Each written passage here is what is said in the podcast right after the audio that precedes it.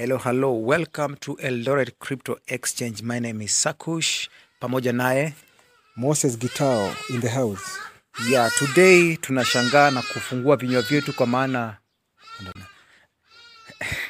Today tunashangaa na kufungua vinywa vyetu kwa maana ni kama cryptocurrency tunarudi ile era ya 2017. Sijui kama unakumbuka 2017.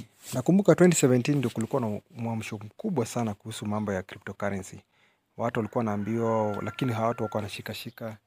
Wengine walikuwa wanasema hii ni scam ama nini, lakini sasa imejireinvent yenyewe, naona ikijirudia vile vile three years ago ambao tuli- tuli- tulipata mwamsho mkubwa sana kuhusu hii maneno ya cryptocurrency. Can you imagine just a couple of uh, two months ago nikisoma katika hizo sources za DeFi website walikuwa wanasema kumewekwa bilioni mbili US dollar na sasa hivi ni kama bilioni sita ziko sita to saba ziko already injected to DeFi projects zenye zinaelekea kwa cryptocurrencies. Eh, hiyo ni habari mzuri sana. Unajua kwamba ni vizuri Wakenya wajue kwanza DeFi ni nini. Unajua hiyo inakaa jargon kubwa sana. Kwa ufupi inamaanisha decentralized finances. Basi ndugu Njoroge, eh, leo wacha niseme hivi, nataka tuende katika coins ambazo kidogo zinakaa ziko promising, na sijui unaweza pitia ukituambia coin kama hizo ambazo wapo kwa screen ni gani, kama bei ya leo. Coins mzuri sana hapa, kuna moja inaitwa Orion Protocol. Initial yake ni ORN, bei yake ni 374 shillings. Kuna Hex ambayo tuliguzia last week, saizi ni peni tatu. Kuna moja hapa inaitwa Tron, initial zake ni TRX, bei yake ni shilingi tatu. Kuna ingine inaitwa BAT, Basic Attention Token is only 36 Kenya shillings, imepanda mzuri sana. Wow, wow, wow. So brother Njoroge, unataka kusema hizi coins ambazo umezitaja ni one of your favorite on the portfolio because najua ziko coins karibu elfu moja na why are you choosing these ones? Hizi coin ambazo nimezitaja hizi ni one of my favorite 10, top 10 cryptocurrencies kwa sababu vile unaona market ina behave, watu wanaweka pesa mingi sana na value yake na increase. Inamaanisha mtu akiweka pesa saa hizi utavuna mara mia moja na zaidi. Kwa sababu gani? Si kitu ya kubahatisha. Unajua, you follow where the train is going and where the money is going. Kwa mfano kama shushi, shushi I, I think is a Chinese name, imeshangaza watu wengi sana. Kwanza imagine from 60 shillings to a thousand Kenya shillings you've made over 1 million returns. Kwa mfano shushi hatujajua sana, hata ijamaliza mwezi mmoja. Unajua pia kuna tabia ya kile watu wanafanya, price inaenda juu sana alafu wana dump. Watu wengi unakuta wanaumia.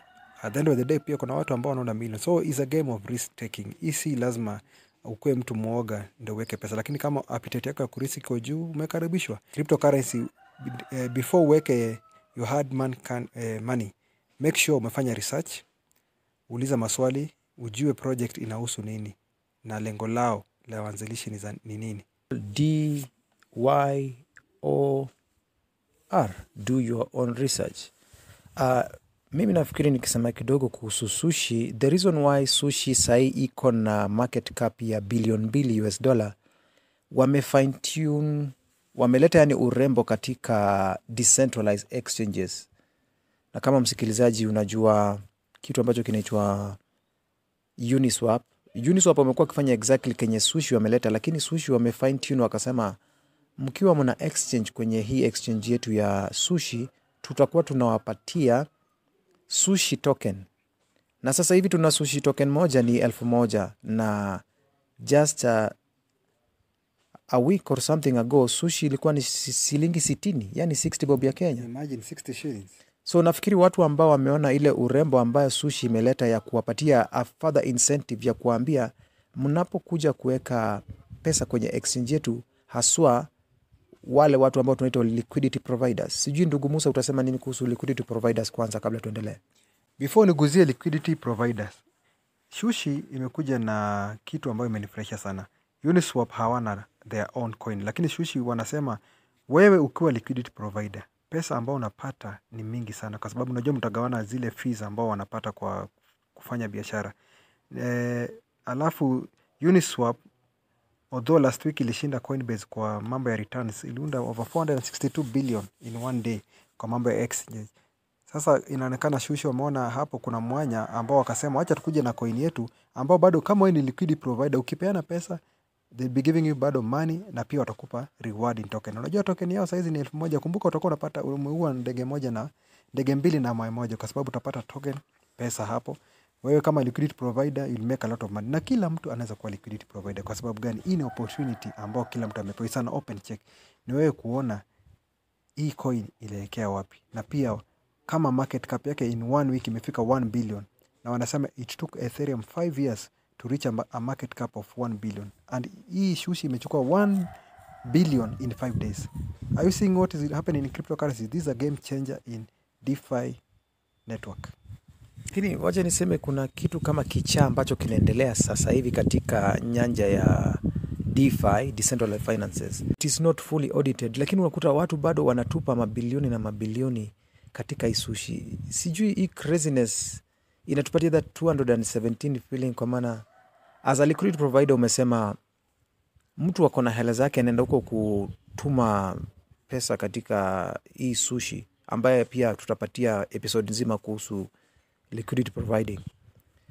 Hiyo what exactly is making people do this? Is it uh, uh, speculation ama wengine ni ku wapate mkwanja yao wa- wa- masaa? Asante sana eh, dr kush kwa hiyo swali. Number one unataka ni kujua shushi watu ambao wanaishi shushi number one wa chinese population yao peke yao ni zaidi ya 1 billion. You can imagine hao watu wakiweka pesa hapo dunia mzima inafuata. Kwa sababu gani? Numbers don't lie. Alafu kumbuka shushi itakuja kufanya kazi ambao exchange mingi ziko centralized kama binance ambao watu wengi kwa muda mrefu wamekuwa wakitegemea hizo exchanges. But wakati wa exchanges inapita kwa sababu gani? Uniswap ilikuwa ya kwanza kuna ingine inaitwa muni muni, muni Lite kakuja sasa hii tuko na karibu na ya tatu. Ziko mingi lakini hizi ni top 10 sasa hii shushi kitu inafanyika watu wanaangalia pahali kitu inaenda na vile ina reward stakeholders wao ama liquidity providers wao. Inawapa imani. That's why unaona mtu kuweka pesa hajali. Kwa sababu at the end of the day unakuta one two weeks you have recovered your money over 100% that's why mi naona shushi iko na lot of eh, hope.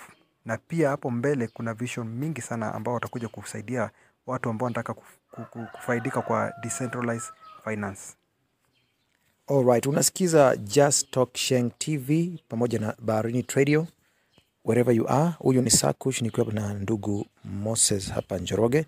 Pesa ambazo zinakuja kwenye hii DeFi, wewe kama ni speculator ama ule mtu ambaye anapenda kumake mkwanja haraka haraka aim ni ku aim at lower prices wakati ambapo hizi coins zinakuwa launched. Nimeguzia hex sana kwa i think ni wiki ya tatu sasa tukisema hex ni project ambayo itashangaza watu wengi sana kwa sababu number one hex ndio number one project ambayo inatumia cd cd inamaanisha certificate of deposit. In kenya in kenya tunaweza sema ni kitu kama fixed account ambao ukiwekeza pesa zako unaambiwa out, uh, after three months six months utakuwa nakujia na interest fulani. Hex inapanda mzuri sana. Juzi pia tumeona imeshuka saizi kwa mfano ni ni peni tatu. Ikidump hivi this is a good time watu wananua hex na una hold kwa sababu siri ya hex ni kustake kustake ni kufanya nini? Stake ni kama kuweka ina period kama una lock pahali. Ukisha lock ile pesa ambao miners walikuwa wanaunda kwa bitcoin na kwa ethereum mwanzilishi wa hex ambaye anaitwa richard hart amesema ukistake pesa vile vile sasa wewe umechukua ile nafasi ya miners na utakuwa una mint pesa every day. In short you'll be printing your own money kulingana na volume ambazo umestake kwa hex. So hex ni project ambayo itakuja kushangaza dunia ita, kwa sababu fees zitakuwa mingi. Na unajua saizi tuko kwa kitu inaitwa launching phase wanasema before 19 november hii mwaka ya 2020 kuna kitu inaitwa big payday. Watu wote ambao walistake wataongezewa hex mingi sana. Kwa nini wataongezewa? Kwa sababu kuna wale watu ambao hawaja claim their hex na ni wengi sana. So imagine kama uko na nafasi saizi. This is the time to put money in hex buy hex stake it and you will not regret. Kwako hex ukiitazama ni project ambayo tunawezaita ni long term ama ni get rich quick kama vile tunavyoona pump inavyoendelea katika DeFi. kwangu mimi hex siwezi sema ni program ya short term. Number one ni long term kivipi? Kwa sababu wanasema maximum days of uh, staking is 15 years kama unaweza stake 15 years mwingine unaweza ka 8 years 10 years 5 years. Believe me you price ya hex itafika pale itapanda. Kwa sababu tukinunua disemba tarehe mbili ilikuwa mandururu. Sahizi wana project big payday because price tena ikipam. You never know inaweza fika hata 10 bob 20 bob 100 bob who knows? But kwangu project ya hex ni long term. Kama unaingia hapa kuwa ready kuvumilia kwa sababu mvumilivu ula mbivu wacha nirudi tarehe 31st August. Kuna post iliyoko na hawa watu wanajiita wana waandishi wa Cointelegraph. Binance wanataka kuweka ofisi zao kule UK this autumn. Autumn ni season, si ndio? yes. Na wanasema Binance Exchange wameanza competition na Hex Crypto kwa area ya kuweka advertisement kule London. Na katika hiyo article ilikuwa very interesting kwa maana wanasema Hex walikuwa wakiweka billboards advertisement zao kwa mataxi kule katika railway station, subways na pia Binance wamefuata that type of adverts exactly, na kidogo nilipoenda nikaangalia hii article tena ilikuwa imetolewa na Cointelegraph na inasemekana kwamba uh, ni kama Binance waliona wana kuwa watered down kama copycats. Sijui utasema nini kuhusu that reaction. unajua hex they are very good in marketing. Walikuja na mbinu mingi ukakuta wanaweka advertisements kwa premier leagues. Kwa mfano kuna mchezo ilikuwa nacheza dhidi ya aston villa. Ukaona kwa billboards advertisement za hex zina roll kila pali kwa radio. Ukienda kwa radio ziko ukienda kwa billboards ziko. So binance ni kama walikuwa wanaangalia kwa mbali lakini sasa wanashindwa watu approach aje. Sasa hex ni watu wanaitangwa pace setters walisema hatutaenda tu kwa vile kitu inaitwa word of mouth. Tutatumia billboards kwa sababu kuna event kubwa sana inakuja huko london. Na wanasema ita attract so many people because unajua watu wengi sana wanavutiwa na vitu zinaitwa advertisements. So vile Binance waliona advertisements inalipa watu kuingia kwa hex pia nao nimeona wameweza kuroll wameweza kusema Binance inajulikana you can use bitcoin to them. Why? Because hapo awali niliwaambia exchanges zitaenda kupitwa na wakati kwa sababu DeFi zinakuja na smart contracts ambazo zinasaidia watu wengi sana. You don't need to hata wakuulizi jina yako id namba yako vitu kama hiyo. Na unajua watu wengi sana wanapenda mambo ya privacy. Thats why hex is one of the best defi in the crypto sphere community. Kwa nini hizi industry mbili Binance na Hex inaonekana kuna bad blood? Unajua biashara kuna a lot of competition and there's a lot of things are really happening the good thing if they keep on get keeping hex you know binance coin telegraph coinbase and so many exchanges have been having this found that you can they, they want to remain relevant and number one for so many years. But now hex has come with something that will really shock them because it's not a must for you to to list or put your money in centralized exchanges for you to be number one. That's why Binance are really fearful. They don't know what tomorrow holds. Na Unajua, wakizidi kufanya hivyo, Hex wanapata umaarufu kwa sababu marketing, kuna njia mbili ya kumarket. Kuna ile negative publicity na pia kuna ile positive publicity.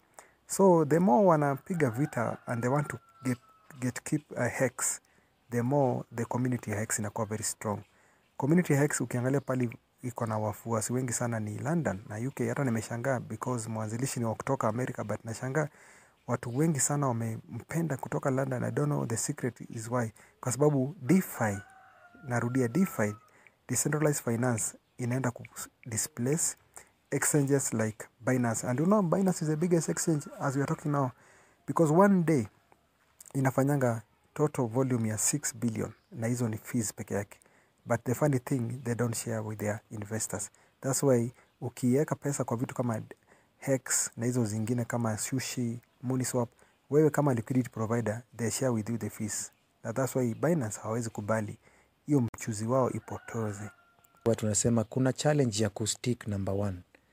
Uh, juu unapoona Binance ni number one crypto trading volume in, uh, in volume katika crypto exchange, maana inakisiwa kwamba per day Binance hufanya 6 billion Kenya shillings if I'm not wrong, right? yes na unajua hiyo challenge ya ku stay relevant na ku remain number one inamaanisha lazima ujaribu ku ku, ku, ku, kupatia users ama kupatia watu ambao wanakupenda reason why they should stick with you na Binance kwangu wacha niseme ni changamoto kwa maana just like any other changamoto wewe namba moja kumaintain hapo ndio unajua sasa hapo ndio kati ya Hex na Binance well, they just need to come to some sort of understanding so that we all win kwa maana sisi wote tuko katika space ya crypto sio Ni kweli kabisa. Unajua, umoja ni nguvu na utengano pia ni udhaifu.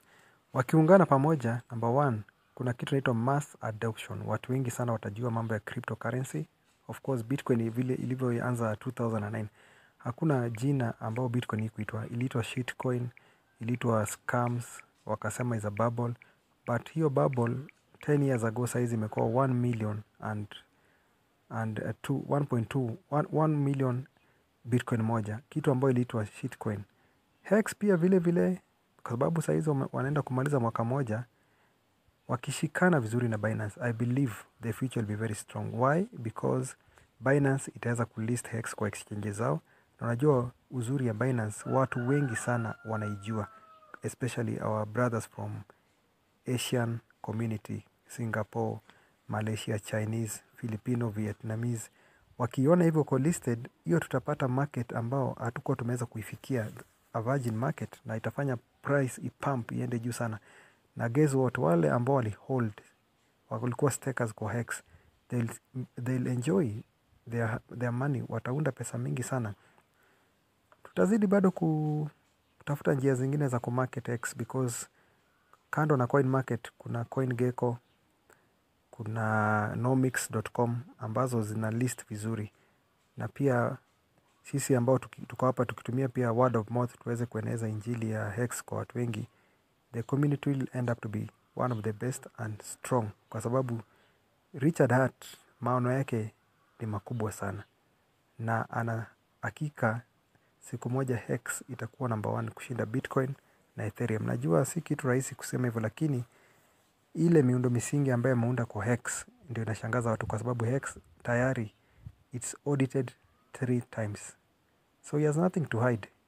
Na yeye si ati yako hapo kwa, ati kwa ajili ya kutafuta pesa. Tayari yeye ni bilionea lakini anataka kusaidia watu wengi sana kwa mambo ya cryptocurrency. Kwa sababu alisema cryptocurrency maana ya cryptocurrency kuundwa ni price kupanda. Mtu aeki tu pesa hapo ili for fun but the main thing is for price to pump and make your money and you move on. Project yake ilikuwa audited three times. Is a very powerful statement and a confident statement.